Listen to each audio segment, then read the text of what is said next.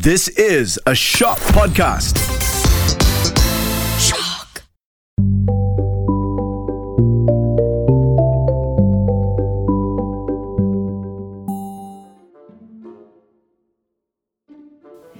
Fee, fi, fo, fum. I smell the blood of an Englishman. Be he alive or be he dead, I'll have his bones to grind my bread. Will the ogre discover Jack? Or has the ogre's wife hid Jack well enough? Nonsense, dear, said his wife. You're dreaming. Or perhaps you smell scraps of that little boy you liked so much for yesterday's dinner. Here you go and have a wash and tidy up. By the time you come back, your breakfast will be ready for you. So off the ogre went, and Jack was just going to jump out of the oven and run away when the woman told him, Wait till he's asleep. He always has a doze after breakfast. Well, the ogre had his breakfast, and after that, he went to a big chest and took out a couple of bags of gold. And down he sat and counted until at last his head began to nod and he began to snore until the whole house shook again. Jack then crept out on tiptoe from the oven, and as he was passing the ogre, he took one of the bags of gold from under his arm, and off he pelted until he came to the beanstalk, and then he threw down the bag of gold, which of course fell into his mother's garden. He climbed down and down until at last he got home, and told his mother and showed her the gold, and said, Well, mother, wasn't I right about the beans? They're really magical, you see. So they lived on the bag of gold for some time, until at last they came to the end of it, and Jack made up his mind to try his luck once more at the top of the beanstalk. One fine morning, he rose up early and got onto the beanstalk, and he climbed and he climbed and climbed and climbed and climbed and he climbed until at last he came out onto the road again and up to the great tall house he had been to before. There, sure enough, was the great tall woman standing on the doorstep. Good morning, ma'am. Could you be so good as to give me something to eat again? said Jack, as bold as a brass. Away with you, my boy, said the big tall woman, or else my husband will eat you up for breakfast. Aren't you the youngster who came here once before? Do you know that very day my husband missed one of his bags of gold? That's strange, ma'am. I dare say I could tell you something about that, but I'm so hungry I can't speak until I've had something to eat, said Jack. Well, the big tall woman was so curious that she took him in and gave him something to eat. He had scarcely begun munching it as slowly as he could when he heard the giant's footstep, and his wife hid Jack away again in the oven. All happened as it did before.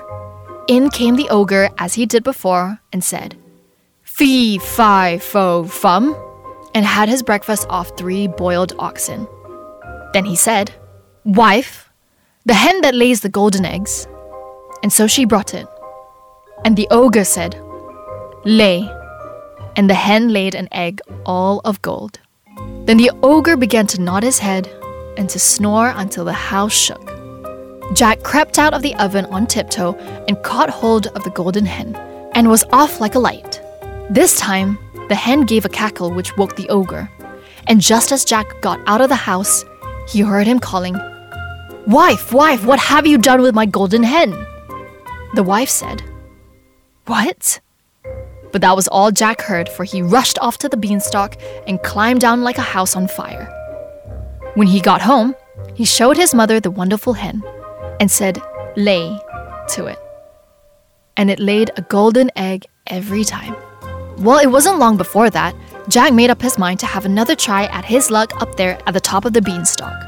One fine morning, he rose up early and got to the beanstalk and climbed and climbed and climbed and he climbed until he got to the top. This time he knew better than to go straight to the ogre's house. When he got near it, he waited behind a bush until he saw the ogre's wife come out with a pail to get some water. And then he crept into the house and got into a big copper pot. He hadn't been there long when he started hearing the great big footsteps again. As before, in came the ogre and his wife. Fee, fi, fo, fum. I smell the blood of an Englishman. I smell him, wife. I smell him, cried out the ogre. Do you, my dear? Then, if it's that little rogue that stole your gold and then the hen that laid the golden eggs, he's sure to have gotten into the oven. And they both rushed to the oven. Jack wasn't there, luckily. So the ogre sat down to the breakfast and ate it. But every now and then he would mutter, Well, I could have sworn. And he would get up and search the larder and the cupboards and everything. Only luckily, he didn't think of the copper pot. After breakfast was over, the ogre called out, Wife, bring me my golden harp. And so she brought it and put it on the table before him. And then he said, Sing. The golden harp sang most beautifully. It went on singing until the ogre fell asleep and started to snore like thunder. Then Jack lifted up the copper lid very quietly and got down like a mouse and crept on hands and knees until he came to the table, when up he crawled, caught hold of the golden harp, and dashed with it towards the door. This time, though, the harp called out quite loudly Master! Master! The ogre woke up just in time to see Jack running off with his harp. Jack ran as fast as he could, and the ogre came rushing after, and would soon have caught him, only Jack had a start and dodged him a bit and knew where he was going. When he got to the beanstalk, the ogre was not more than 20 yards away when suddenly he saw Jack disappear. When he came to the end of the road, he saw Jack underneath climbing down for dear life. Well, the ogre didn't like trusting himself to such a ladder, and he stood and waited, so Jack got another start. Just then, the harp cried out, Master, Master! And the ogre swung himself down onto the beanstalk, which shook with his weight. Down climbed Jack, and after him climbed the ogre. By this time, Jack had climbed down and climbed down and climbed down until he was very nearly home. So he called out, Mother! Mother! Bring me an axe! Bring me an axe! His mother came rushing out with the axe in her hand, but when she came to the beanstalk, she stood stuck, still with fright. For there she saw the ogre with his legs just through the clouds. Jack jumped down and took hold of the axe and gave a chop at the beanstalk, which cut it half in two. The ogre felt the beanstalk shake and quiver, so he stopped to see what was the matter. Then Jack gave another chop with the axe, and the beanstalk was cut into two and began to topple over. The ogre fell down and broke his crown, and the beanstalk came toppling after. Jack showed his mother his golden harp, and with showing that and selling the golden eggs, Jack and his mother became very rich.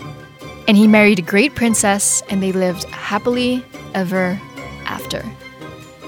The end.